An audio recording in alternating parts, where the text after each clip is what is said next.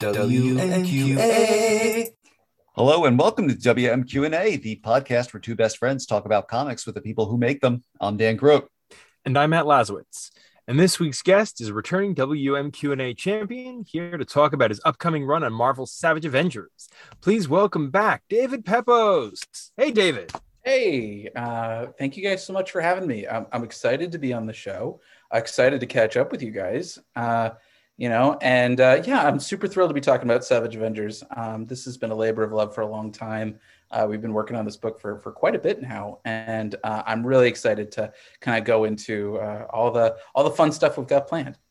Awesome. Yeah, looking forward to talking about that stuff. But let's start with the thing that everyone really wants to know about. How are Ruby and Bill?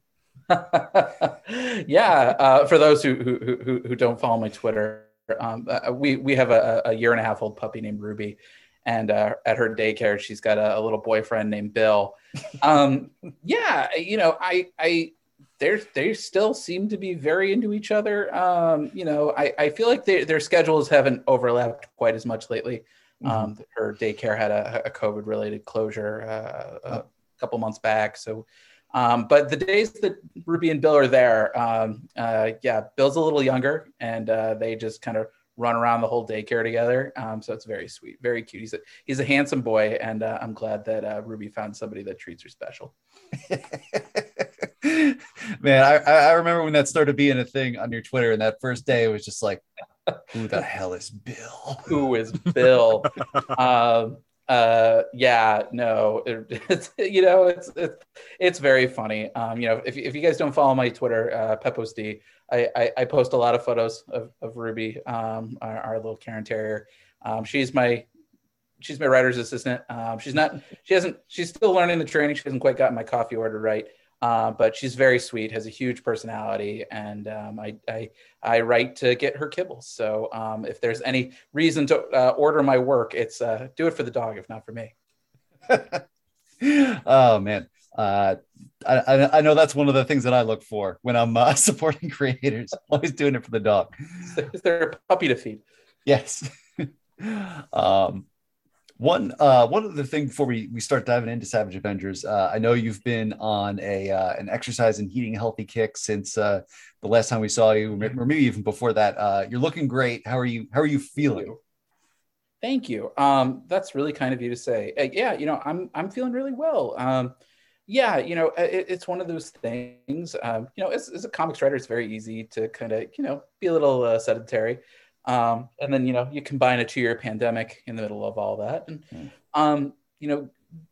gearing up to when we were sort of getting into a critical mass with Savage Avengers, I kind of had to make a personal choice. And it was, I wanted to make sure that I could keep doing this for the long haul. And so I made a conscious choice, really to kind of kickstart a new health journey. And so, I've lost, guess about 30 pounds since right on. Since Thanksgiving. I started right around Thanksgiving, and I work out every day. I'm either going to the gym, or at least I'm hopping on the treadmill for half an hour. I cut most sugar out of my diet. I do a cheat night every week because I'm still human. Mm-hmm. I feel good about it. It's just one of those things that I think it's helped my writing as well. It's kind of helped me, really bring some nice focus to my work. And I feel like, honestly, given the speed that is expected of you as a comics writer, especially if you're writing something monthly, if you're juggling multiple projects like I'm doing, mm-hmm.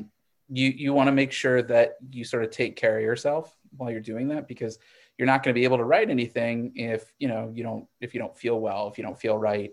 Mm-hmm. And so, in certain ways, it's me kind of fully leaning into the freelance lifestyle.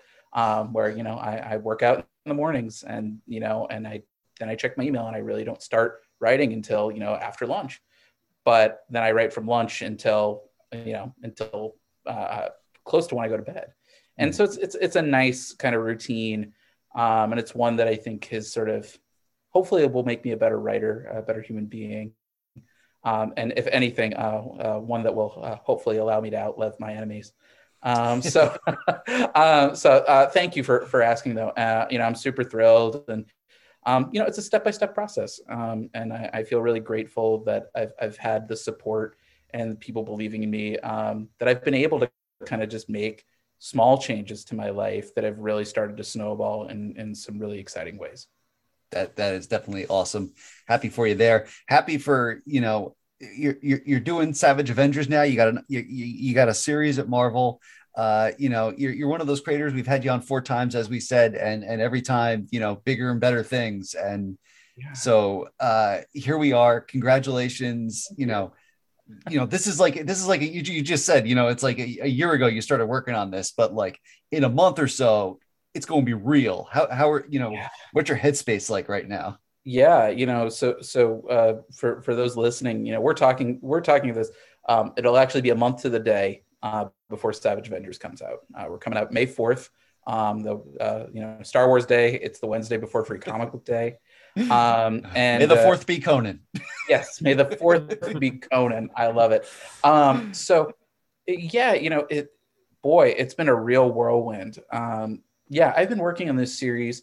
My editors reached out to me. It was shortly before the July 4th holiday last year. So a little less than a year at this point. And yeah, you know, I've been in contact with Tom Brevoort, my lead editor, and CB Sobolski for years. You know, they CB knew me back during my my comics journalism days, back when I was in drama. Mm-hmm. And ever since I've been publishing my own work, I've always made it a point to send it to people, you know, at the big two. And Tom really kind of took me under his wing a bit. You know, he always made it a point to read my work. I really appreciated that. And so, you know, he read Spencer and Locke Volume 2 and Going to the Chapel and The OZ and Scout's Honor when that came out last year. And I feel like Scout's Honor was kind of, I think, really kind of the where I started hitting that critical mass for them. You know, I was working with Mike Martz, who, you know, I'd known him from my DC intern days, but, you know, he's a Marvel expat as well. And Christina Harrington, who got her start at Marvel. Mm-hmm. And I think having Scouts under my belt, I think that sort of gave them the confidence to reach out to me. And so Tom had reached out saying, hey, Jerry Dugan's going to be wrapping up his run on Savage Avengers. And we were thinking of relaunching it. Do you have any ideas? And I do remember getting that email because for me, it was like just pure shock.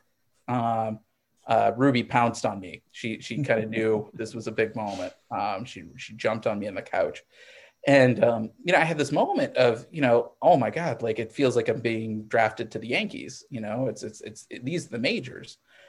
And my first thought was, why me on Savage Avengers? And it took me only about a minute to realize why.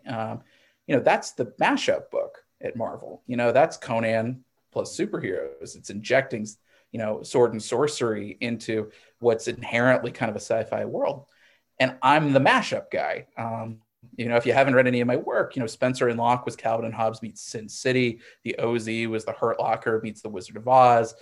Even Going to the Chapel was, you know, Die Hard at a Wedding. Mm-hmm. And so I, once that kind of hit me, I was like, immediately, like, I have an idea for this.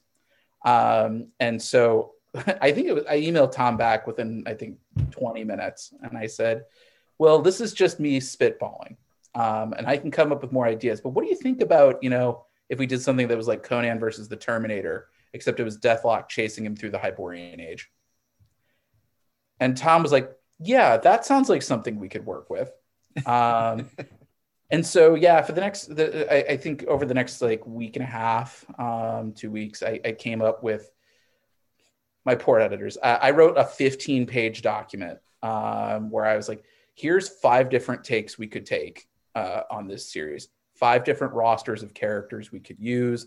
Here's just a whole bunch of story arc ideas. I think I'd written, 10 or 12 different story arc ideas. And I said, does any of this seem viable to you? But mm-hmm. if you have to choose one, Conan versus Deathlok really speaks to me. And Tom has been really great, along with my editors, Martin Biro and Annalise Bisa. Mm-hmm. They've been really wonderful at sort of, if I'm really excited about something, like, oh, I've got a big swing of an idea. They're usually very receptive to that. I think they know, oh, an enthusiastic creator is a happy creator and one who's going to really leave it all out in the field. So I can really count on only one hand the number of times I've been told we can't do this for whatever reason. Mm-hmm. And usually that is sort of something to do with sort of the general traffic grid of a shared universe at Marvel. You know, somebody else has plans that might, you know, kind of overlap this, or this character is being used elsewhere. Is there somebody else that kind of fits that same role? Mm-hmm. So yeah, you know, it's, the funny part was they kind of kept me on pins and needles during the whole process. There was never a point where I was told you have the book. It was just suddenly Carlos got added to the email chain. Carlos Magno, our artist on the book, and I remember turning to my partner and telling her, I was like, "So I think I have this book now." And shortly around that, I started filling out Marvel and Disney paperwork. And so yeah, I've been doing that. I've been working on this series since, like I said, end of June of last year. And it's really been just an amazing bucket list experience. I've wanted to write an Avengers book for over a decade, at least. When I first started teaching myself how to write, I did fan scripts, and Avengers was one of those fan scripts. It was Doctor Strange, Shazam, and the Avengers, and Spider-Man. And the fun part was I got to take some small elements from those fan scripts all the way back in 2009, and they're in this now. You know, yeah. So don't give up on your dreams. Sometimes you can make your headcanon real, and so yeah, you know, it's sort of this checks all my boxes. You know, I'm able to do kind of the genre mashups. I'm able to do sort of the pop culture infusion. I'm able to do some of the fun team dynamics. And I'm doing it with these characters that I think very often when we got the book first announced, I think there were people who didn't get it. They were like, I remember distinctly somebody saying, did an intern throw some darts at a dartboard to pick this roster? And that couldn't be further from the truth. I'll have you know that I got almost all of my first round picks. And the very small handful who I won't say which are which. There were only two that were second picks. So I came across pretty well for this whole roster, and it's because they all clicked together in such an interesting and fun way. Mm-hmm. But ultimately, you know, it's sort of we're answering Jerry Dugan's original Savage Avengers roster, you know, which was Conan, Wolverine, Punisher, Elektra, Venom, mm-hmm. And Dr. Voodoo. We're sort of responding to as much of that as we can, while adding a fun sword and sorcery bent with characters like Black Knight and Cloak and Dagger. And so, yeah, it's fun watching these characters bounce off one another. And I think as readers start to give this book a shot, I hope they see it in sort of the same way that like Al Ewing with Mighty Avengers, where that was sort of kind of a very scattershot at first glance street level cast, or Rick Remender's work on Uncanny X-Force or Uncanny Avengers. Just these teams that you might not understand how they work at first glance, but there are a lot of core common themes that they all share that really makes them click very nicely in a team setting. And specifically, your Black Knight and your Anti-Venom are? Yes. For anyone who's asking, it's Flash Thompson and Dane Whitman on my squad. It's funny because a lot of people have been asking me that, like I was keeping it a secret. And I'm like, oh no, guys, like there's no secret keeping here.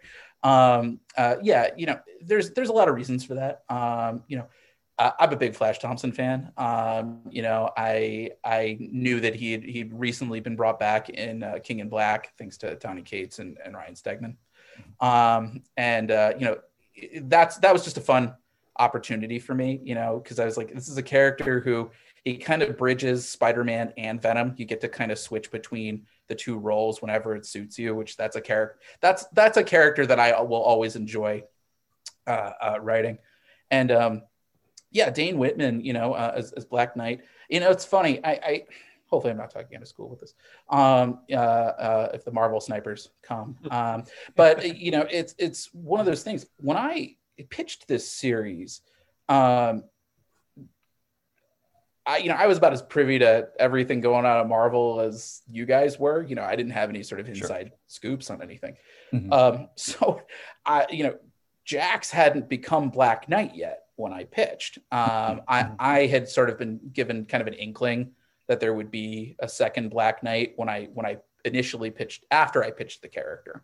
Mm-hmm. It was one of those things that I can't really speak to any like secrets because I don't know them. I would imagine I would bet money that there's a plan for Jax, that some other creators would have in mind. Mm-hmm. I'm just not the guy. I felt like Dane really fit nicely. You know, this was pre-Eternals. You know, I figured he was going to get a little bit of extra prominence in the face of that movie. Mm-hmm. But also, like, the Savage Avengers, people keep asking, like, well, is this like a sanctioned card-carrying team? Which, you know, if by cards you mean, like, you know, the skins of their enemies, maybe. It was one of those things, as you'll see, like, this is a team brought together by circumstance, just like the original Avengers, mind you. Mm-hmm. And I wanted somebody with that Avengers history. Dane's led the Avengers. I see him as sort of, he's not one of like the core Avengers, but he's like the king of the B list, you know? I grew up pure 90s trash, and so like, I think of Avengers, you know, I think of a guy in a leather jacket and a lightsaber. And so Black Knight, like, I was like, I really want, like Black Knight would be a really cool addition to this. Mm-hmm. And, So Dane and Flash, you know, they are very fun characters. Flash might be, I don't try to like, you know, favor one baby over the other, but like Flash probably is like the spoiled child on my team roster, just because he's so fun to write. I've said on Twitter before, you know, like he's a character, he's got a lot of layers to him. You know, he's a war veteran, you know, he's an amputee, he's a former alcoholic, he's a, you know, high school football star. He's kind of a dick, but he's our dick, you know? That's sort of the vibe that I've kind of put on him in this. And so he's got a lot of scene stealing moments, but Dane, meanwhile, he sneaks up on you. He's got a lot in common. I always try not to annoy my editors by bringing up the distinguished competition, but he's the Ted Kord of the group in a lot of ways. He can hold his own in a fight, but it's his brain that's the real weapon here. Mm-hmm. So count on him to sort of pull a couple last minute saves out of his helmet. He's a very fun character. Carlos Magno just drew, I think it was last week, a page with Dane that I have been like, I'd been building up towards for several issues, and he pulled it off magnificently. So, yes, we're not wasting any of these characters. They are all going to have something really fun planned for each and every one of them. Right on. And speaking of Carlos, you know, the, ahead of FOC, there was like a 5-page unlettered preview that went out, and there's one page that I want to call out. Cloak is central to the page, and there's all these like faces or souls or whatever in his cloak sort of outlined, and all the characters around him are screaming. It's a badass page. It really looks awesome. Carlos does an incredible job with Cloak. I feel like anytime you do an ensemble book like this, there are going to be characters that you gravitate towards more naturally. And, you know, for me, Conan was the character I knew the least. You know, I grew up steeped in the Marvel universe. And so Conan was the thing I had to do a lot of research on. Carlos, on the other hand, is like a Conan super fan. He had been dying to draw Conan. So this, like, you see every time the Conan's on the page, like you see Carlos light up. But his take on Cloak, my God, if that's not the coolest that character has ever looked, I mean, I don't know. It's got to be at least, if it's not the coolest, it's got to be like a top three. Like I struggle to think of who does a better job with Cloak, and especially in interiors. Yeah, you know, it's funny. That page in particular, I was kind of like, all right, you'll understand it more in context. But yeah, it was one of those that I was like, it's sort of a precursor to the whole team coming together. And so I was kind of like, all right, how do we show all these different characters and all these different spaces? And I was kind of like, Cloak feels like the conduit for that. You know, he's got such a cool, interesting visual to him. Something that Carlos and I talked about early on was, I was like, hey, remember Spawn? Think of that with the cape. Like we're adding some new dimensions to Cloak and Dagger. We're really exploring their powers a little bit. And I was just like, his name is Cloak. Like, I think we can get away with that cape being prehensile. And so there's a lot of fun stuff that Cloak is doing. And that cape kind of has a mind of its own almost. And Carlos does a really exceptional job at portraying that. So yeah, I feel like Cloak is probably second only to Conan in terms of like the amount of love that Carlos puts on that page. But keep an eye out on Anti-Venom too, because Carlos has a take on that, not just on the agent Anti-Venom design, which we'll see a lot of in this series, but that iconic John Romita Jr. Anti-Venom, the monstrous feral version. Carlos has a really crazy, unique, beautiful take on it that I was like, yeah, you can't listen, you're never going to out John Romita, you know?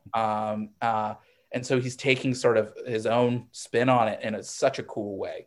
So there's a lot.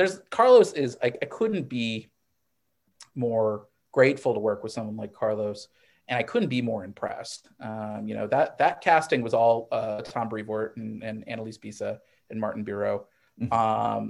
You know, he hadn't been on my radar, and seeing the pages coming in, I was like, my God, like he's got this style that's very, I say it's Phil Jimenez by way of Brian Hitch. You know, he's got sort of that, he's got that very detailed, ornate style, you know, in sort of the George Perez lineage, just like Phil does.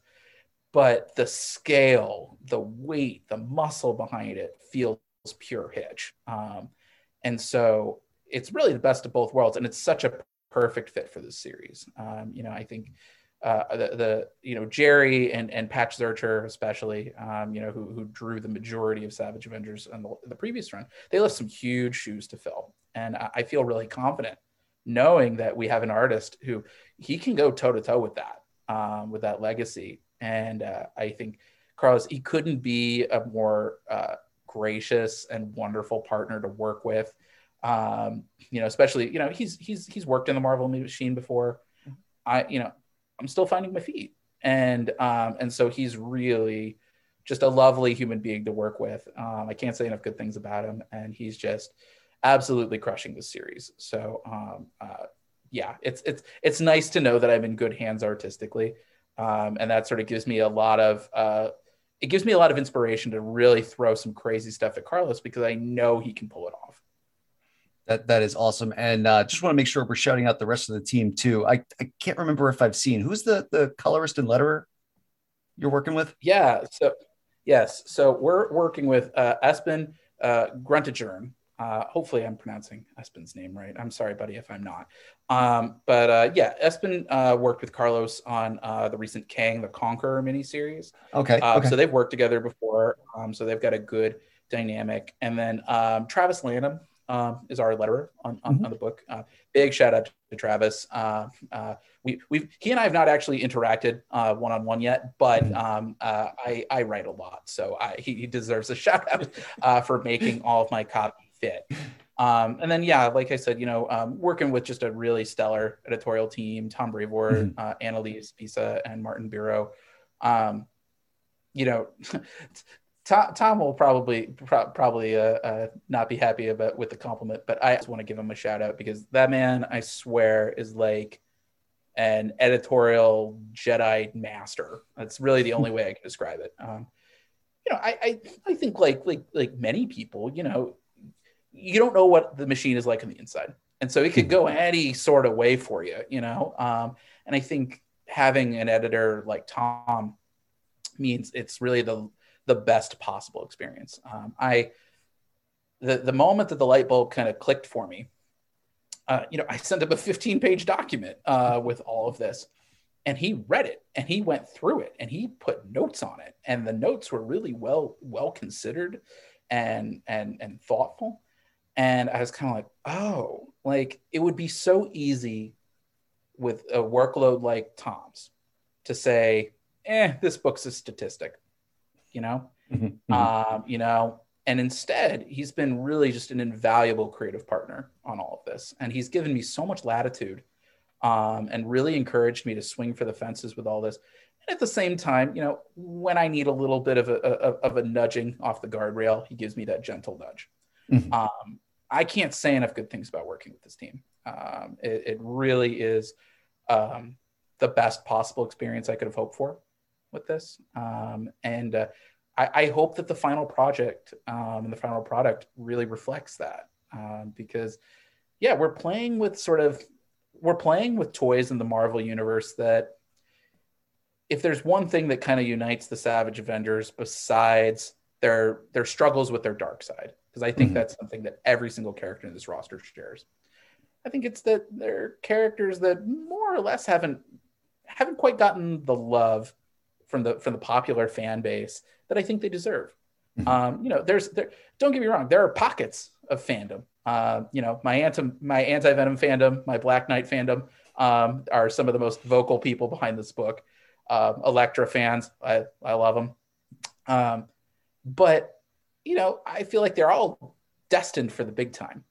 And so by playing with these kinds of toys, we get to do things that, again, I love Captain America, Iron Man, Thor, the core Avengers. Jason Aaron's doing a fantastic job with those stories.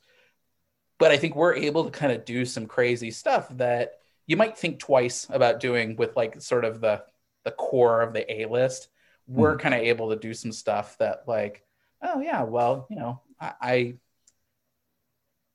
hopefully I'm not talking out of school. Sorry, Marvel snipers. I haven't seen that red dot on your forehead yet. So when I asked for Cloak and Dagger, for example, I wrote down in my cast roster, I said, Tom, if you turn down every single person in this roster, please, I'm going to go to the mat begging you to let me have Cloak and Dagger. They were in my original fan scripts. As Avengers. I think they are the pinnacle of untapped potential in the Marvel universe. And I remember being told, yeah, nobody's got any plans for them. Go for it. And they had a TV show just a couple years ago. But that's the thing is like, there are characters that they're not always somebody's favorite. Mm-hmm. And that's sort of the goal with Savage Avengers, just like Al Ewing's Mighty Avengers before it, which I really see that as a big touchstone for this series. When I first heard about that series, I was a reviewer, I didn't know who Al Ewing was. It was Greg Land on art, and I'm trying to remember what event that it was tied into. Otto Octavius. Infinity. Yeah, it was Infinity. That was it.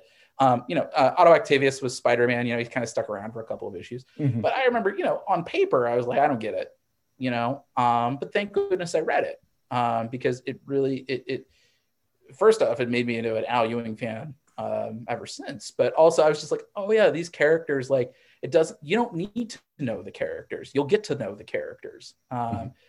Continuity, I think sometimes can be double-edged. There's so much history you can play from, but sometimes it can be seen as like, oh, I don't know about that. Like, I don't know this character, and I don't want to have to spend the time to get to know them.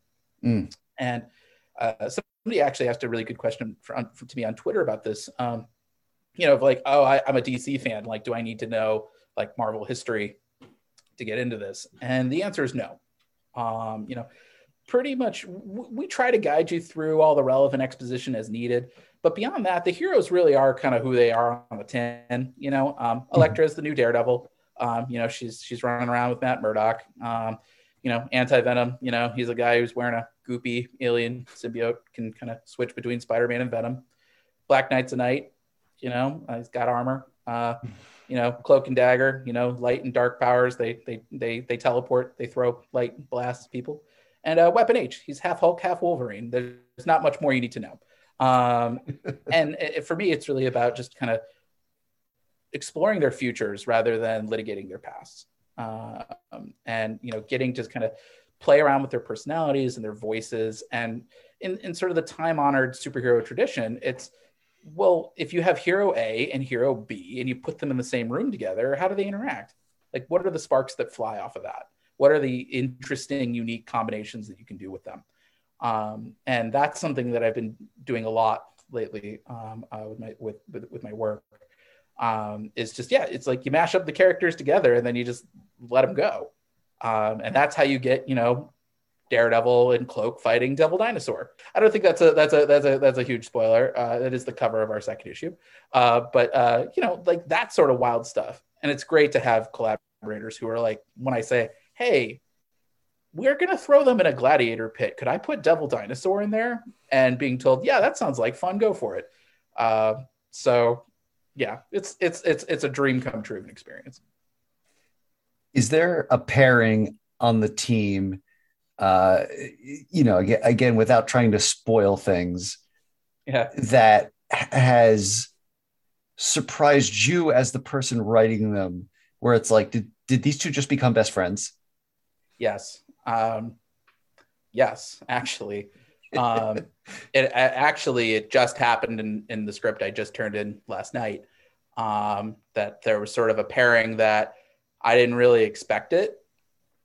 And then it just kind of, you know, sort of swerved in out of nowhere. And I was just like, oh, yeah, those two come together nicely. I won't spoil that one, but I will say a fun one that kind of crept up on me as the roster was coming together, is Black Knight and Weapon H. They're kind of, you know, the Beast and Wonder Man dynamic. Yes. Imagine the opposite of that. You know, they that's kind of their dynamic. You know, just they strike me as such opposites that it was very fun to keep throwing them together. And like Weapon H, for those who don't know him, because he's the newest character out of everybody in the roster. And I think a lot of people give him a bad rap because they're like, oh, well, he's half Hulk, half Wolverine, you know, is everybody out of ideas, blah, blah, blah. My thing is, no, it's don't think Hulk meets Wolverine. Think Jason Bourne meets Roy Kent. You had me at meets Roy Kent. Yeah, you know, he's this guy who, you know, he's gotten all this training. You know, he's been kind of thrown against his will into the world of superheroes, and he is not a fan of it. And it's one of those, you know, to paraphrase Dante Hicks, he's not even supposed to be here today. You know, he would not be in this adventure if he could have possibly avoided it, but, you know, kind of circumstances led him here. And now he's sort of on this very dangerous journey that, you know, he might not ever see his family again. And so he's not thrilled with that. And then he keeps getting thrown into the same world as this guy who loves being a superhero, who's kind of this like idealistic, like optimistic thinker. And meanwhile, you've got Weapon H, who's like a trained soldier, who's half Hulk and half Wolverine and doesn't even want to be here. And so those are like some fun sparks. You know, I subscribe to the old school Avengers rule where like they don't have to be friends. You know, some of them can be friends, and some of them like barely tolerate each other. And watching those sparks kind of come off, especially in our early issues where they're still kind of getting to know each other. That's some of the more fun elements. There's a joke. Like Flash Thompson is kind of a big trash talker in this book, you know, which makes sense. You know, he's a former high school jock bully. And if we keep the line and, you know, to get into sort of the mechanics of it all, you know, you write lines and then sometimes they change, you know, based on how the art comes in or, you know, how much space you have for it. But if we keep it, it's probably, at least to me, the single funniest thing I've ever written. It's him just like making fun of one of his other teammates. And so that's like that, watching those kinds of sparks fly. But it's, yeah, the partnerships, really fun stuff. And there's one pair that I'm kind of keep close to the vest because it's one that I spend a good chunk of time kind of building up.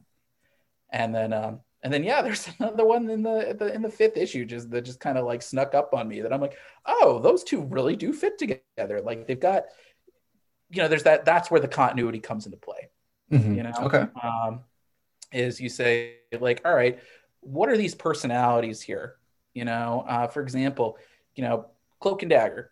You kind of get a sense of their relationship. They've sort of done their will they or won't they thing. You know, they've been teenage runaways. But they've also kind of been ostracized by the general heroic community, which doesn't make a lot of sense to me. You know, like Cloak was Captain America's ride during Civil War. They were sort of the critical linchpins during when the Dark Avengers unveiled the Dark X-Men and unveiled Utopia back in the day. You know, what happens when like they got to deal with somebody like Flash Thompson, who, you know, is just this cocky a-hole who like, you know, kind of made, you know, walked his way onto an Avengers team, you know, and meanwhile, you know, like what's that response going to look like? How is Elektra going to view somebody like Black Knight, for example, where she's been an assassin and he's been, you know, he's been a card-carrying Avenger. You know, is she going to see him as like a little soft? Or is she going to see him as like, oh, hey, like, you know, you've dealt with the Ebony Blade. I've dealt with the resurrection of the hand. Like maybe there's some common components here. That's some of the fun stuff that I've really enjoyed digging into with this series. And I think, I hope that it'll be fun for new readers as well as returning veterans.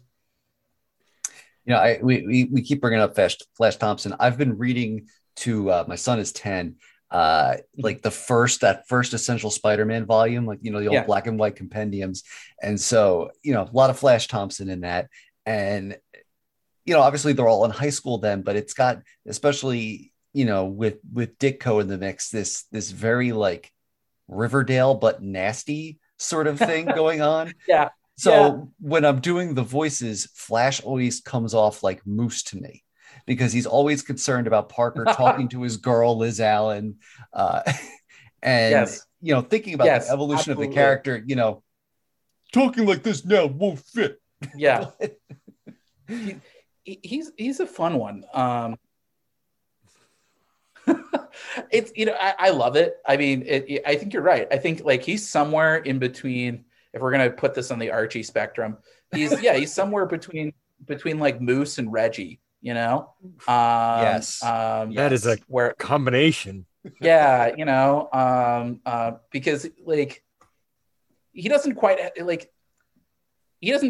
that innocent core that Moose has. You know, he's a little bit of an asshole, but like as we've gotten to know Flash over the years, like he's come by it honestly, and he's lived enough life now that you're kind of like, all right, this tracks. Like now you see like he's a guy who's had a lot of stuff thrown at him and he's trying his best to just keep his head above water with all that.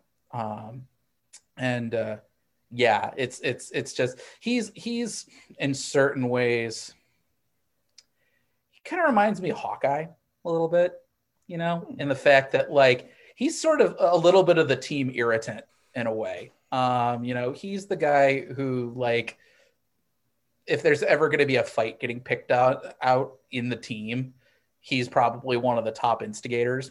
But yeah, he, you know, it's at the same time, I think like we get to see him rise to the challenge in some really interesting ways. And you know, just he's a very layered character. And that I think that's part of the reason I like him so much is because it gives me so many different avenues to play with. Whereas somebody like, for example, Elektra, to me, does one thing really, really well. you know. She's sort of, she's the Batman of the team, you know. I've said that she and Conan are like the Superman and Batman of this particular group. You know, Conan is all unstoppable muscle. He's purely direct, you know. He hasn't met a wall that he couldn't break right through. Elektra's finesse. She's technique. She's intelligence. She's the one who, she might not be like, she might not have multiple doctorates like Dane, but she's the one who like puts the pieces together in the heat of battle fast. So as we see with our sort of our this rampaging Deathlok and the loose, Elektra is going to kind of be the one who has the first idea of how to maybe take him down. And I will say that's probably one of my favorite issues to date, is sort of Elektra kind of being the de facto leader of this team, and really kind of just leading the charge in what I think is a really cool way that like it uses continuity in a fun way. But yeah, every member of this team has a role to play. And I think that was part of why I chose them, you know? And that was why it's an interesting process, and I can go into it in a little bit more later, but like, picking a team roster on a book like this is like a totally different skill set that I've never done anything like this before. And you have to really think like, okay, who fits the mandate of this team first and foremost? Who fits certain roles? You know, who's the battlefield tactician? Who's the sort of the thinker who can come up with the tech as needed? Who's the bruiser of the team? Who's sort of like the energy caster, who's sort of the agile stealth fighter. And then you start kind of putting characters into those little baskets and figuring out like, okay, like how, you know, how does that affect the flavor and the tenor of this team? And then you sort of figure out like, okay, like I could go either way on this particular role. And then you find out, well, that guy's in another book. So, all right, scratch him off. Can't use that. All right, this person is being used elsewhere. Is there anybody that kind of fills a similar role that doesn't feel too obscure? And that you sort of, you're cooking that stew together, and then you sort of let it percolate for a while, and you're like, well, is this a team that would look good together? Do they have different silhouettes? Do they have different powers? Do they have different histories? Do they have different personalities? And the answer is yes. And that was sort of, you know, People will probably continue to ask me, oh, is there anybody on the backup roster that you couldn't use? And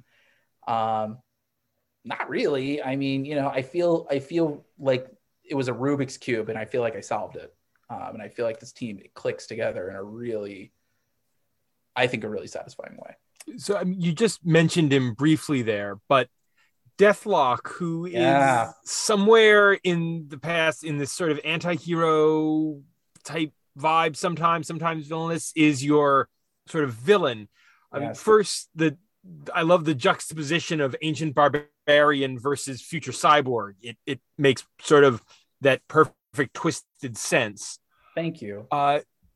Is, without spoiling the plot answer to this, is there a reason out front where we know why Deathlok is suddenly hunting Conan, or is that sort of a mystery that's forwarding the book?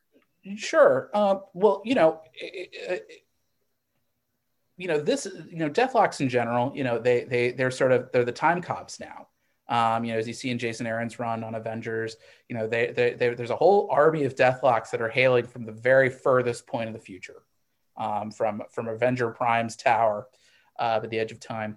And, you know, it's funny. I've wanted to use Deathlok for a while. I've been emailing Tom Brevoort since 2017, so 5 years now of emails with him. And the very first exchange that we had, he was like, "Oh, you know, what are things that? Who are characters that you're interested in?" And first thing I said was Deathlok. So it's been a long time coming. You know, it comes down to the flexibility of the character. You know, there's so much interesting stuff with Deathlok, both as a character and as a concept. You know, I grew up with the Michael Collins Deathlok that Dwayne McDuffie came up with. You know, I grew up during the years of Maximum Carnage, so this is sort of me dating myself a little bit. That's how I got to know Deathlok, And then kind of figuring out like, oh, you know, he's like a military cyborg zombie, but he's been kind of strapped to the body of this pacifist. And so you kind of, you know, it's sort of him figuring out like, well, how do I meet these two conflicting directives in the middle? And then also, you know, you've got sort of the time travel element. He's a cyborg, so you can add all sorts of kind of nasty tricks to his suite of technological combat weaponry. You know, there's so many fun things you can do with the Deathlok. You can patch up all sorts of fun continuity stuff. So, yeah, you know, that wound up becoming a really an instant pick for me. It's funny because I had this idea that I'd been sitting on for a long time of sort of, oh, what if you had Conan fight the Terminator? You know, I'd been sitting on that for years. I came up with the concept and I wrote like a very hard and fast outline. And then that next week, Marvel announced that they had Conan. So, you know, I was kind of like, oh man, that's never going to happen. Whatever. You know, I'll put that in the trash. And goes to show, always leave a folder of your graveyard stuff, because you never know when you're going to come back to it. Deathlok felt like that perfect Terminator kind of figure. You know, he's a guy who he can kick ass. And, you know, especially not all Deathloks are the same. And so, you know, this was a really fun opportunity to kind of create a Deathlok at his most badass. And really specifically, you know, the directive that I was thinking of was like, well, you know, it's one thing to have Terminator, you know, where you have a killer cyborg against very, you know, mortal men and women. It's even enough to have a Terminator fighting against Conan one-on-one. You know, he's still, you know, he's the pinnacle of human potential, but he's still human. How do you have a single character who can take down a whole team of superheroes? And that was really the big challenge I had for our first issue. Is like, all right, we're going to show Deathlok. How are we going to make him kick ass? And so he's got a neat bag of tricks. He's got a real interesting degree of weapons and powers and abilities that all kind of come together to make him this like really formidable hunter. And yeah, you know, he's, like I said, you know, the Deathloks are time cops. And so he has been sort of sent, Conan's not meant to be here. He's not meant to be in the modern Marvel era. And so, you know, he has been charged with crimes against the time stream, and Deathlok has come to erase him. And so it really kind of, it is the unstoppable force versus the immovable object. You know, Deathlok is not going to be deterred from his quest of sort of making things right, because, you know, Conan's messed with time and time's going to mess right back. Mm-hmm. And meanwhile, Conan, of course, wants to live. And that's where the Savage Avengers kind of get caught in the crossfire.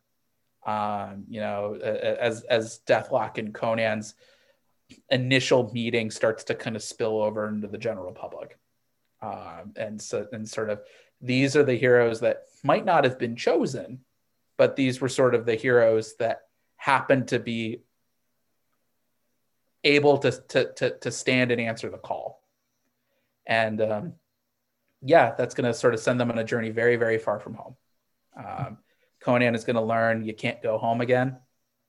And so we're going to have these heroes as the ultimate fish out of water, as they find themselves stranded in the Hyborian Age, and they're going to have to try to fight their way back.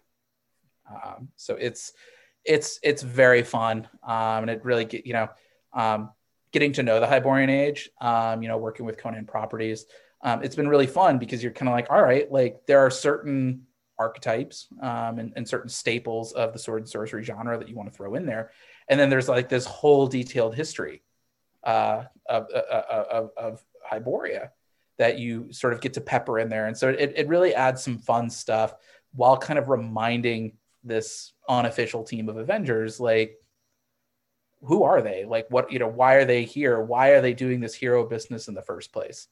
And sort of forcing them to kind of confront the devils on their shoulders with hopefully their own better angels. But, you know, we'll see. Not all angels are created equal, so we'll see.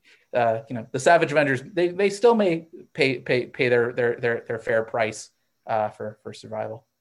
Okay, So how are you expecting to spend May 4th when this book comes out? Is that going to be a day where you're, you know, on social media all day sort of looking for those reactions, or is that a stay the hell away from social media day? No, or I'm just excited. Another day of writing. No, I'm excited. You know, I got two signings planned. I'm going to be signing at Golden Apple Comics right down the street from me in Los Angeles, you know, for the first part of the day. And then I will be signing at the Comic Bug in Manhattan Beach. That was sort of the first shop that ever welcomed me as a budding comics creator during the evening. And then, yeah, beyond that, I will be on social media. Tweet at me. Like, I want to know what you guys think of this book. It's been a long time coming, you know, and there's so many, I feel like I've learned so much as a writer, particularly for this industry, working on Savage Avengers. You know, it's made me, I think, a better, faster, stronger, more nimble creator, because I love my creator-owned work. And don't get me wrong, I'm not going anywhere. You know, I mean, I'm still working on the OZ, Grand Theft Astro. We're getting some nice artwork in on that. I have another original series that will hopefully be announced in the next few months. So like, I'm not leaving original properties anytime soon, but it's so easy to kind of just like tinker. You keep tinkering. While, you know, like I'm proud of the work that I've put out, you know, I don't want my collaborators to throttle me. And, you know, working at Marvel, it's been very much like they've given me a lot of latitude when things need to get changed. They've been very good at changing them. But, you know, there's timetable. This is a monthly book. You know, we have to get scripts in. And so I think that's been part of the appeal of this series for me, you know, as I've locked in a lot of scripts already. And so far so good. People seem to like them. But at the same time, it's sort of, you know, there's the occasional curveball that I've been thrown that you're sort of like, okay, this thing that you thought you could do, you can't do it anymore. Somebody else is kind of beat you to the punch, or somebody is doing an idea just like that, or using a character just like that. All right, how do you pivot? How do you pivot in a way that like you still feel like you're kind of giving it your all, and you still feel satisfied both as a reader and as a creator? And Marvel has been like the really just the perfect boot camp for that. And working with these editors has been the perfect boot camp for that. And I think that's really helped me on some of my other work at Marvel, including Elektra, Black, White, and Blood. I just did a story with Elektra invading the Red Room and fighting Natasha Romanoff as an early Black Widow. My upcoming Moon Knight story, and Moon Knight, Black, White, and Blood, which I think I'm in the second issue that's coming out, I believe, in June.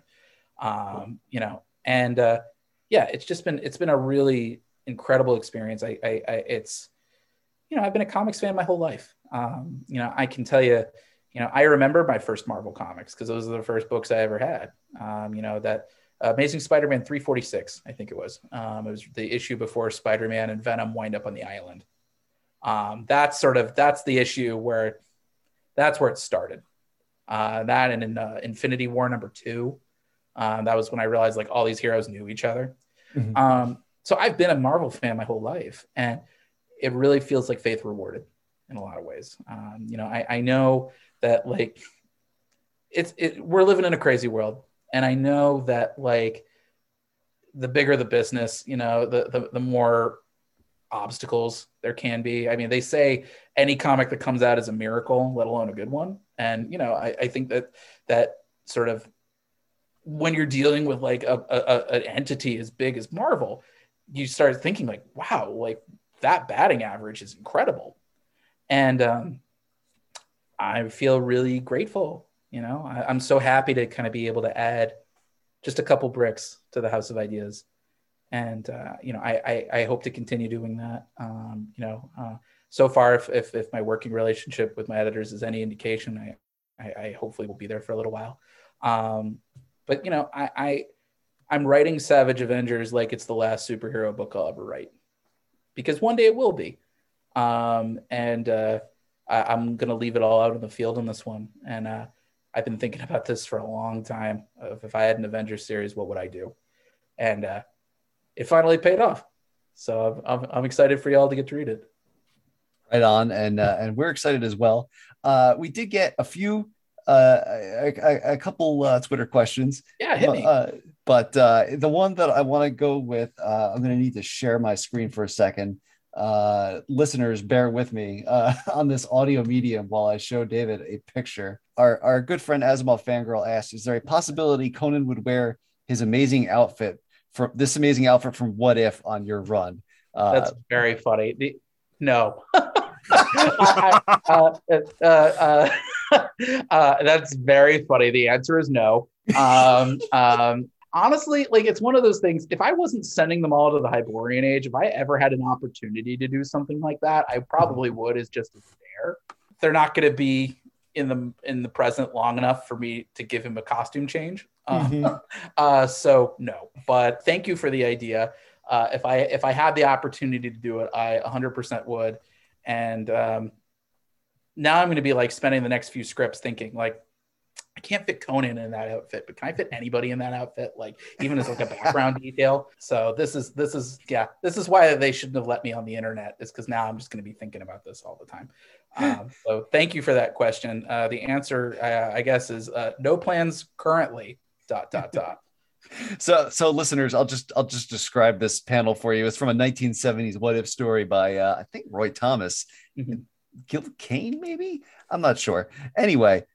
Conan is in a all-white three-piece suit with a black dress shirt unbuttoned down to the chest with like a gold medallion in the middle. Very, John Travolta in Saturday Night Fever, but with like a leopard print fedora. And also he's walking a tiger and he's at a woman's door to like pick her up for a date.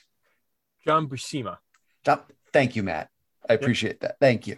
I love it. And that is the sort of stuff that I would love to throw in to a script like this. We'll see if I ever find the opportunity. If I do, thank you for the inspiration. Did not want to wrap this up without talking about the OZ, which you mentioned before. The end of last week, I think, as we're recording this, Kickstarter backers received their digital copies of chapter 2 parts 3 and 4, just your war comic take on the Land of Oz, alongside Ruben Rojas, Whitney Cogar, and DC Hopkins. So you're in fulfillment mode right now. Yes. For all of this stuff, how does it feel to be able to put that baby to bed as this big Marvel you're already in it, but from a reader standpoint, it's wrapping up? Or are they actually overlapping too much and your head is spinning? No, it's I'll be doing a lot of fulfillment at night. We're in the process of sort of getting the last production stages together so we can send it to the printer this week. And then, with paper shortages, I don't really know what the timetable is going to be for that. So I've told myself that's a little bit of tomorrow, David's problem. But thankfully I've moved since my last Kickstarter. So like I'm in a bigger place. Ruby's a little older, so like we're not going to be like having to like worry about her with the Kickstarters. It's funny. It's one of those things. Like on the one hand, I wrote the series so far back. I wrote that series before I finished Scout's Honor, so it's been ready for a while. It's just art takes a while, and we're in a pandemic, and there's just there's a lot of stuff that has to be navigated by the team just in terms of life in a pandemic. I don't think I'll ever fully feel like I've put that thing to bed until our last chapter is done. We've got another double-sized installment that I'm hoping to do the Kickstarter for later this year, probably like around October, maybe, if we can hit our marks with it. But I am really glad that this part is done. I think it looks tremendous. Hopefully the writing stacks up to it. But I feel like the OZ, it feels like the best creator-owned project I've ever done. And I think I love Spencer and Locke. That's my baby. It's the book that got me a career. But I feel like the OZ perfected the formula a little bit. You know, it's sort of we increased the scale. We I think we hit the tone even better. I think the stakes are higher. I think it's more accessible in a lot of ways.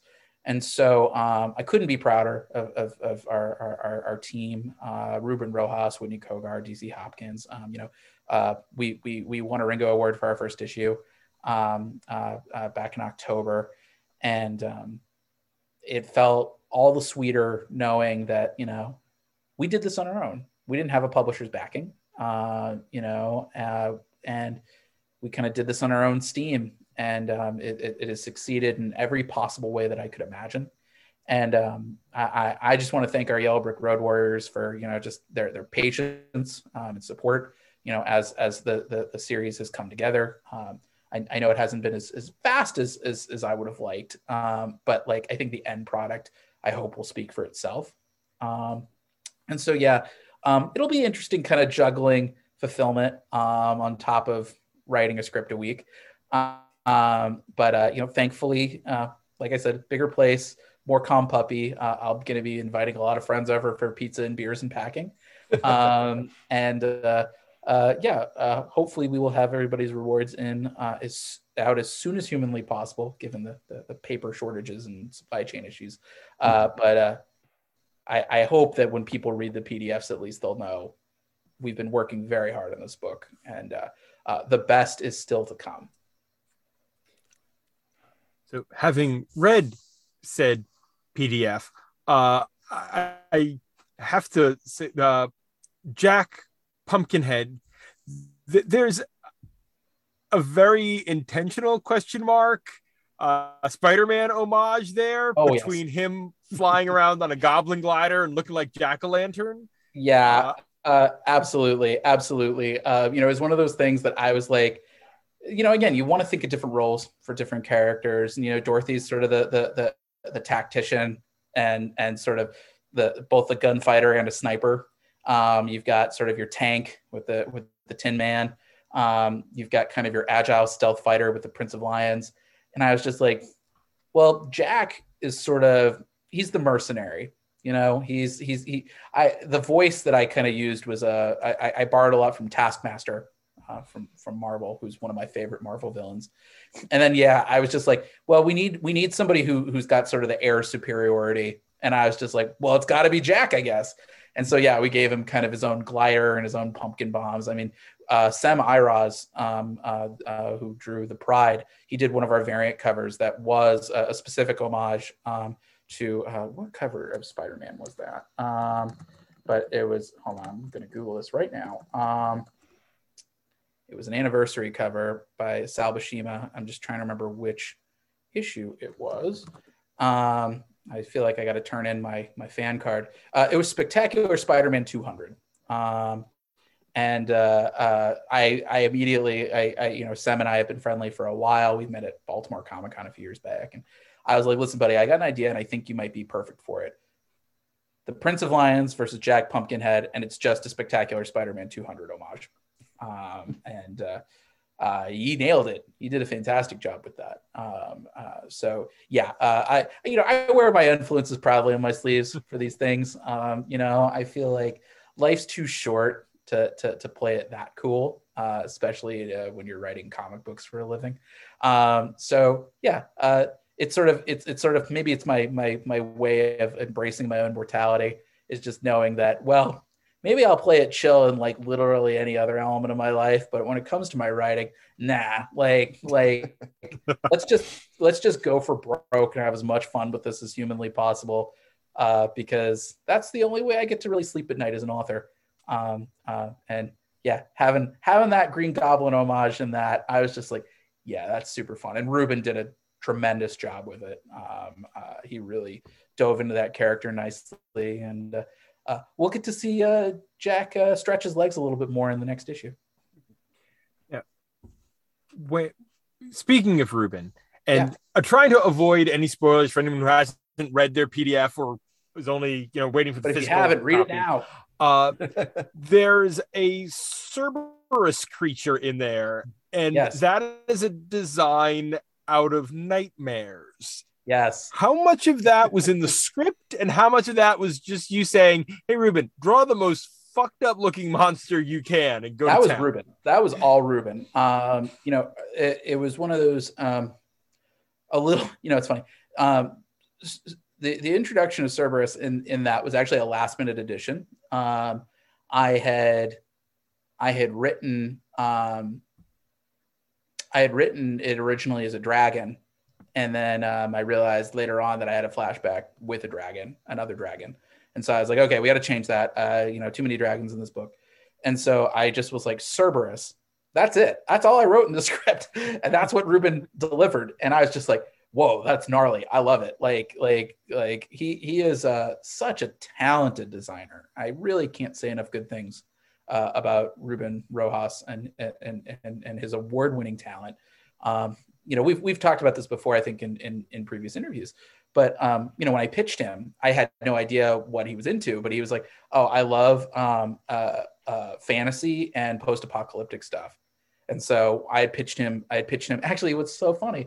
I can now say this. I had pitched Ruben on Grand Theft Astro, the OZ, and what had been a creator-owned pitch for my terminated Conan versus Terminator series, and which then wound up becoming Savage Avengers.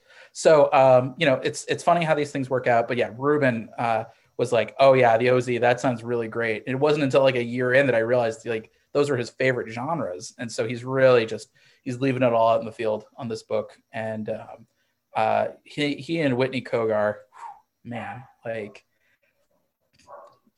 Whitney told me that she thought that this issue was some of the best work of her career. And she was right. Just really tremendous, spectacular work from her, and couldn't be more pleased with what she's done. So feel very fortunate to have worked with all of them. I imagine that seeing sales numbers roll in on a book is some kind of validation, and, you know, good reviews are great. Yeah. But is there something different about a Kickstarter where it's not anonymous numbers or some snooty critic, I say self-deprecatingly, but 6 pages of actual names of people who backed the book that feels warmer? Yeah. You know, you know, it's funny for me. I always saw it as it was that number on the Kickstarter, you know, where it was kind of like, how many people do we have on here? And also just seeing, you know, how you also could get to kind of gauge how intently people are excited about this. You know, I mean, because there's some people who, and I love all of them. You know, there's some people who are like, I just want the comic. That's it. I just want this one comic. And then there are people who are like, I haven't heard of you before, but I'm so invested in this idea. I'm going to buy everything you've ever written. You know, and that's like, that's a unique experience that, it's very hard to replicate in the direct market, especially when you've come from like the very indie trenches like I have. But yeah, you know, it's funny. You see that number and you're like, man, like almost 1,000 people. And once you get like the backer kit orders on the back end, you're gonna be like, more than 1,000 people have done this thing that I created in my living room. You know, that's really spectacular. It's funny you mentioned the 6 pages of backers at the end, though, because that's the part that stresses me out.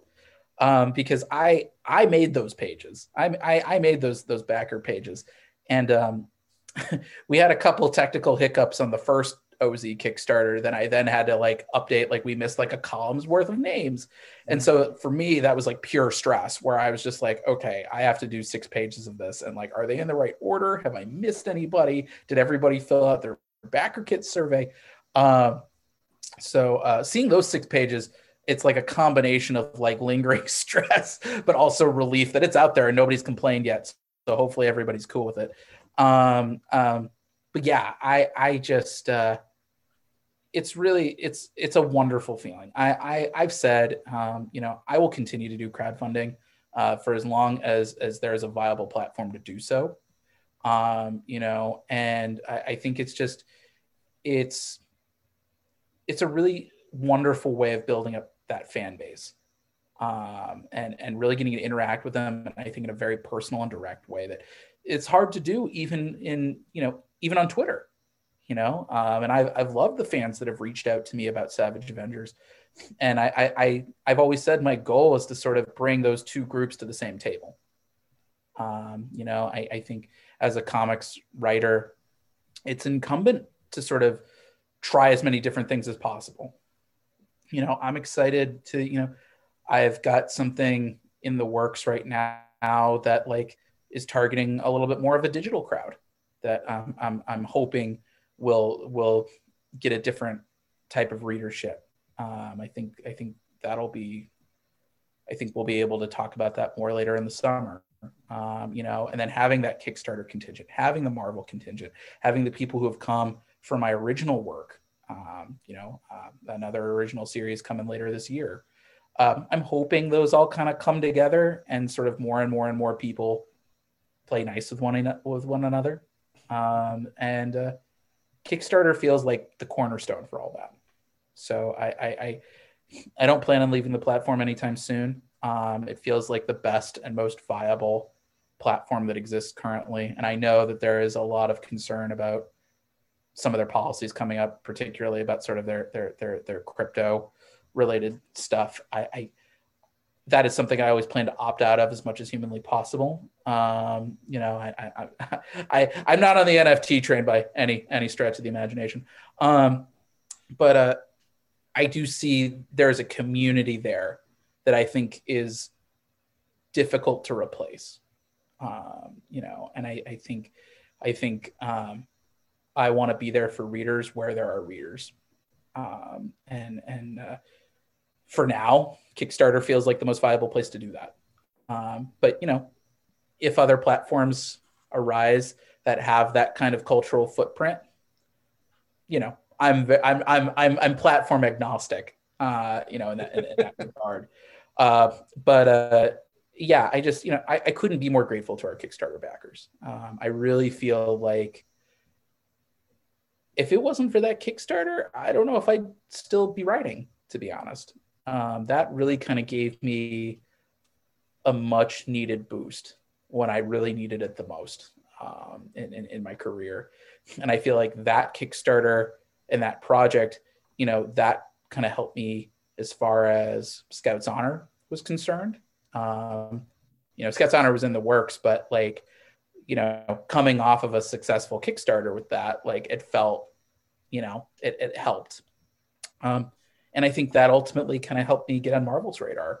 You know, I know, you know, Tom and CB, they read the OZ and they seemed to like it. So, you know, I want listeners to know, if you're like an aspiring creator, there's a viable way to do this that doesn't require a publisher's involvement. You can be the publisher. You can really empower yourself. If the story is of professional quality and you're not getting bites, or you don't know how to go about getting bites, there are worse places to go than self-publishing it on Kickstarter. I think it's a way to make making comics more viable at a time where it's harder than ever. How much harder is it getting to answer the question about Spencer and Locke 3? Yeah. Yeah. It's still, it's hard, you know, there's, yeah. You know, there's a lot of stuff that we're sort of, that's in the air as mm-hmm. far as Spencer and Locke is concerned. You know, there's only so much I can say. Of course. You know, I suffice to say, we wouldn't have gotten to this point if there had been any other better options. You know, it's just, you know, I hope to have that book back in our hands. And I think a lot of other creators are in a similar boat right now. Sure. Mm-hmm. I think there's a lot of reasons for that I you know, it's not for me to get into in a public forum. Gotcha. But you know, I want to tell that third volume. Mm-hmm. You know, it's out of my hands right now. Hopefully we'll have some resolution that is, you know, that everybody likes. But you know, it came to a point where the book would not be able to continue in the current, under the current stewardship, in a way that was equitable to the creators involved. And so, you know, I feel like the documentation is public, so if you're super into it, you can dig into it. But yeah, I think our reasoning kind of speaks for itself, and you know, but it is a story that I would love to continue. It's just you know, it's going to be kind of a wait and see. Yeah. You know, but I you know, mercifully I've been very busy over the last 9 months. Mm-hmm. You know, if you want more of that Spencer and Locke itch, you should definitely be checking out the OZ. It's sort of our fantasy post-apocalyptic cousin to Spencer and Locke. But you know, our creative team is very excited to kind of get back into it. It's just right now under the current stewardship, we can't. And there's a variety of sort of moral and principal reasons why we can't do that. But you know, so I'm going to say never. And, you know, hopefully, things will work out in the way that I hope they do, in a way that I think is fair to me and co-creator, George Santiago Jr. But until then, stay tuned, true believers. As soon as we have news to share, we will absolutely share it. Thanks. You know, thanks for that. And, you know, the important thing to keep in mind here is as we've been talking for the last hour and change, you got plenty of stuff going, right? Plenty of stuff going. And I will say there's a component to Spencer and Locke 3 that I had planned at the jump that actually kind of will account for the distance and time between volumes 2 and 3.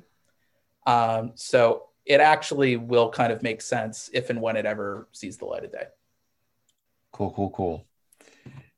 So yeah, let's cool down a little bit here. What are you reading right now? Oh boy.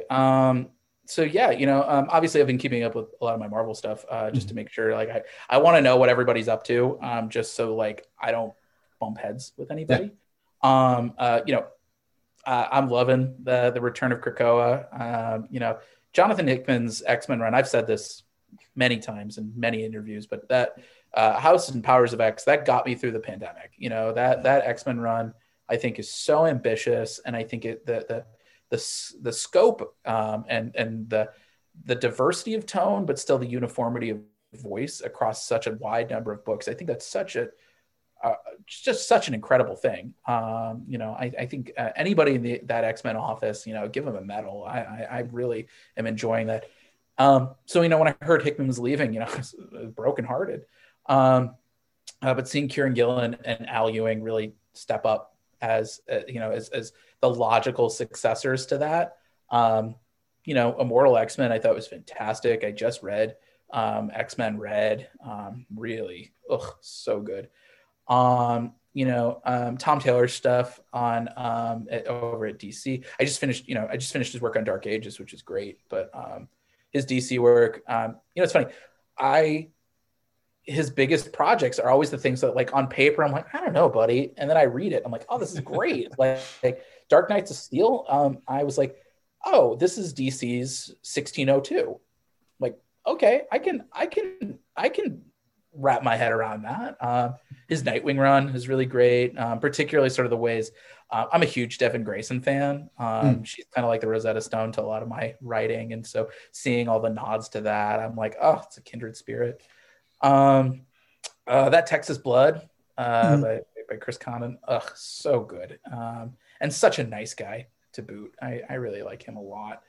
My buddy Rich Duick has a new Aftershock book out, The Ocean Will Take Us. Yep. I thought that was a really fun book, and I think a real departure from his you know, those who haven't read Rich's other work, Road to Bone, Sea of Sorrows, like that's very dark horror, brutal horror. This is like the best way I can describe it. It is YA horror, but like it's not embarrassed by being a YA book. Mm-hmm. I think I told Rich when I read it, I said, this feels like a real departure from your work, but in the best possible way. Like, this is, I think, a way that I hope a lot more people will discover Rich's work. What else am I reading? You know, I'm trying to keep up. You know, it's one of those things. I've been in a little bit of a scheduling glut this last month, and thankfully I kind of just chipped myself out of, where I was sort of juggling a different script on a different project every week. And that was a little bit of some mental whiplash that I'm glad that I've sort of gotten ahead of now. But there's so much cool stuff going on. And then, you know, I'm reading, you know, I've been reading everything that James Tynan is doing over on Substack. You know, I just reading sort of his insights on everything. His newsletter kind of came at the perfect time for me. You know, especially his, you know, he did sort of his column at his time on Batman. And this was sort of right when I was in the thick of putting together everything for Savage Avengers. So I was like, I think I was in the middle of like my second issue at that point when that came out. So I was just like, somebody else knows what it feels like. You know, like it you know, because I think so much of this process, it does feel like kind of you get thrown into the deep end. And that's part of the process is, can you swim? You know, this is not a place where floaties apply. And so reading that, it really felt like somebody gets it, like somebody's lived through what I've lived through. And it made me feel a lot less anxious about the whole process. And similarly, what Grant Morrison's doing, you know, in their newsletter, you know, Grant is spilling some tea from what I hear. Yeah. I'm reading all that and I'm kind of like, all right, like it's I think a very valuable, perspective to read, you know, as a creator and as a writer and as somebody who has a very different perspective at my time at DC, which granted, obviously, to my time is much more abbreviated than Grant's. But, you know, I got my start as a DC intern during Batman RIP and during Final Crisis. So I feel like I'm kind of like, all right, like this is like, it's good to know, to learn all this stuff. You know, you got to learn your history. Mm-hmm. From this. Yeah, you know, beyond that, you know, I'm just trying to kind of consume brain food a little bit. You know, Severance, I'm watching that on Apple Plus, love that. Fun fact, during my Hollywood assistant days, that was one of the scripts that I was sending to different production companies. Wow. Heroes and Villains Entertainment. So seeing that sign when I drive back from Ruby's daycare every day, I'm like, I played a very, very tiny role in that. You know, the after party on I watched that. That was good. Super fun. Loved it. You know, revisiting Altered Carbon. That's my treadmill watch. I love season one of Altered Carbon. It's very fun. You know, saw the Batman, dug that. Took my partner out for our California anniversary. Took her to see the Lost City. That was actually fun. I really enjoyed that. That looked good from the trailer. It looked fun. Yeah, it was enjoyable. Channing Tatum, honestly, like he brings the best out of everybody. He is a stellar actor. I hope he's a good person. Yeah, you know, I think, boy, it's like I feel like I'm definitely missing somebody's stuff. And I guess I'll remember it after the interview and kick myself. Oh, Task Force. No, not. I mean, Task Force Z is great, but I was gonna say DC versus vampires. Rosenberg is killing it on that. I know that's a joint effort with him and Tynan. But I'm just seeing things like Batman with, was it Silver Fangs or Wooden Fangs? Something that he bites a vampire. And I was just like, well, that's dope. Or no, it was you know, he had a kryptonite tooth or something. Like it was like a kryptonite like weapon hidden in his tooth. And I was just like, well, that's awesome. That's why I read comics. If you haven't, the end of issue 6 is like, holy shit. Yeah, right? Like it's really something. And yeah, you know, I feel like it's been an interesting time, you know, for the comics industry. And I think that, and I say that in the best possible way, you know, I think I think, and this is just my pure speculation, but I think this is sort of where we're seeing the after effects of Substack. You know, I think seeing that creator class go from Marvel and DC to Substack has sort of opened up the doors for creators like me. And I think, and I hope that we'll be seeing, you know, you see people like Danny Lohr and Steve Fox, you know, and Rich Duick, you know, who I think they're all starting to come up in some really exciting projects. And you see people like Steve Orlando, who's just coming out of the gate swinging, you know, Marauders is superb. And I'm really excited to read his Spider-Man 2099.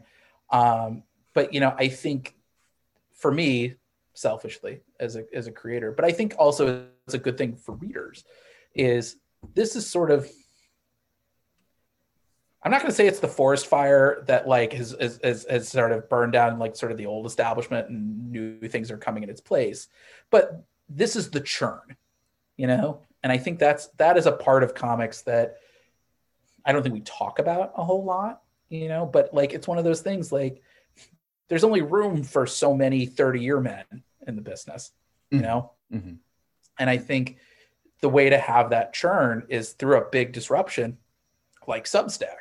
And so I think, you know, I think this is a great way for sort of journeyman creators like myself to kind of make that step up to the majors, and maybe at a bigger playing field than one would have expected 5 years ago.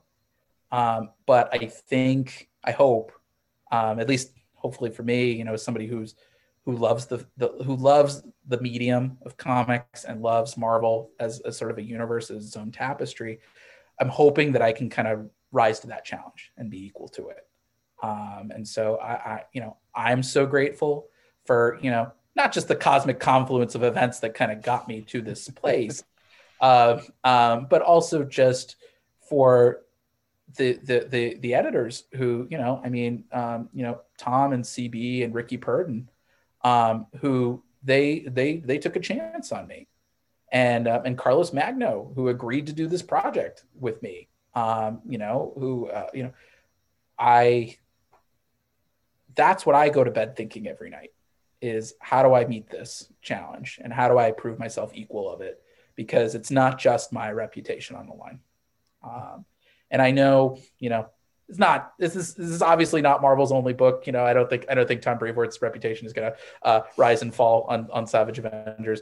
And to be honest, I wouldn't even say Carlos, you know, he's done enough great stuff, but I want to make sure that nobody gets a black mark on their record because of me. And so that's sort of the thing that, you know, it keeps me writing. Sometimes it keeps me up at night. But I feel like, I was built for this. And I feel like if there's anything on this planet I was built to do, it was this. And that's the thing that kind of gets me through any anxiety, gets me through any stress, gets me through any deadline crunch, is I couldn't be good at anything else. And so by God, I better be good at this. Well, I think that's an excellent note to wrap on. David, final question.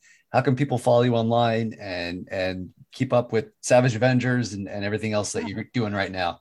Absolutely. Well, you can follow me on Twitter and Instagram at PeposeD. It's my last name, first initial. You can follow me on Facebook at David Pepose Comics. Or the best thing is if you subscribe to my newsletter, Pep Talks, that's at bit.ly/pepnews. That's where I'll be sort of doing all sorts of behind the scenes, you know, I'll be any announcements that come out, I'll be sharing them through that. So definitely subscribe to Pep Talks, and beyond that, just follow me on Twitter, and you'll get to see lots of puppy pictures. Well, again, we're doing it for the dog. David, thank you so much. Thank you so much for coming back on the show. My pleasure. Thank you so much for having me.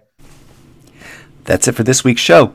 As a reminder, WMQA is part of Comics XF, where you can find this podcast along with our sister podcast, Battle of the Atom, Chris is on Infinite Earths, and Bat Chat with Matt and Will, co-hosted by Matt Lazowitz and our bud Will Nevin. P.S. Matt and Will, sorry I made you read White Knight again. You can listen to WMQA on Apple Podcasts, Stitcher, SoundCloud, Amazon Music, Audible, and at comicsxf.com, where new episodes move Tuesday mornings. You can support WMQA at patreon.com/WMQcomics, where a dollar donation gets you early access to episodes, shoutouts on the podcast, and a free comic in the mail from my collection. A $2 donation gets you a slot in the Comics XF staff picks. A $3 donation gets you access to our new bonus podcast, Our Son Pete, a deep dive into the appearances of British mutant super spy Pete Wisdom, and a $50 donation lets you advertise on the show. Big thanks to our patrons, Charlie Davis from the Match Club podcast, Robert Secundus from ComicsXF.com, Carla Pacheco from Marvel's Spider-Woman series, Kat Purcell from ComicsXF, Liz Large from ComicsXF, Will Nevin from ComicsXF, and Asimov Fangirl, a.k.a. the Loyalist Content Consumer. You can follow WMQA on Twitter at WMQComics, me at Daniel P. Grote, Matt Lazowitz at MattLaz1013, and ComicsXF at ComicsXF. And until next week, remember, the ForceWorks character Sentry was apparently part of Combo Man. WMQA.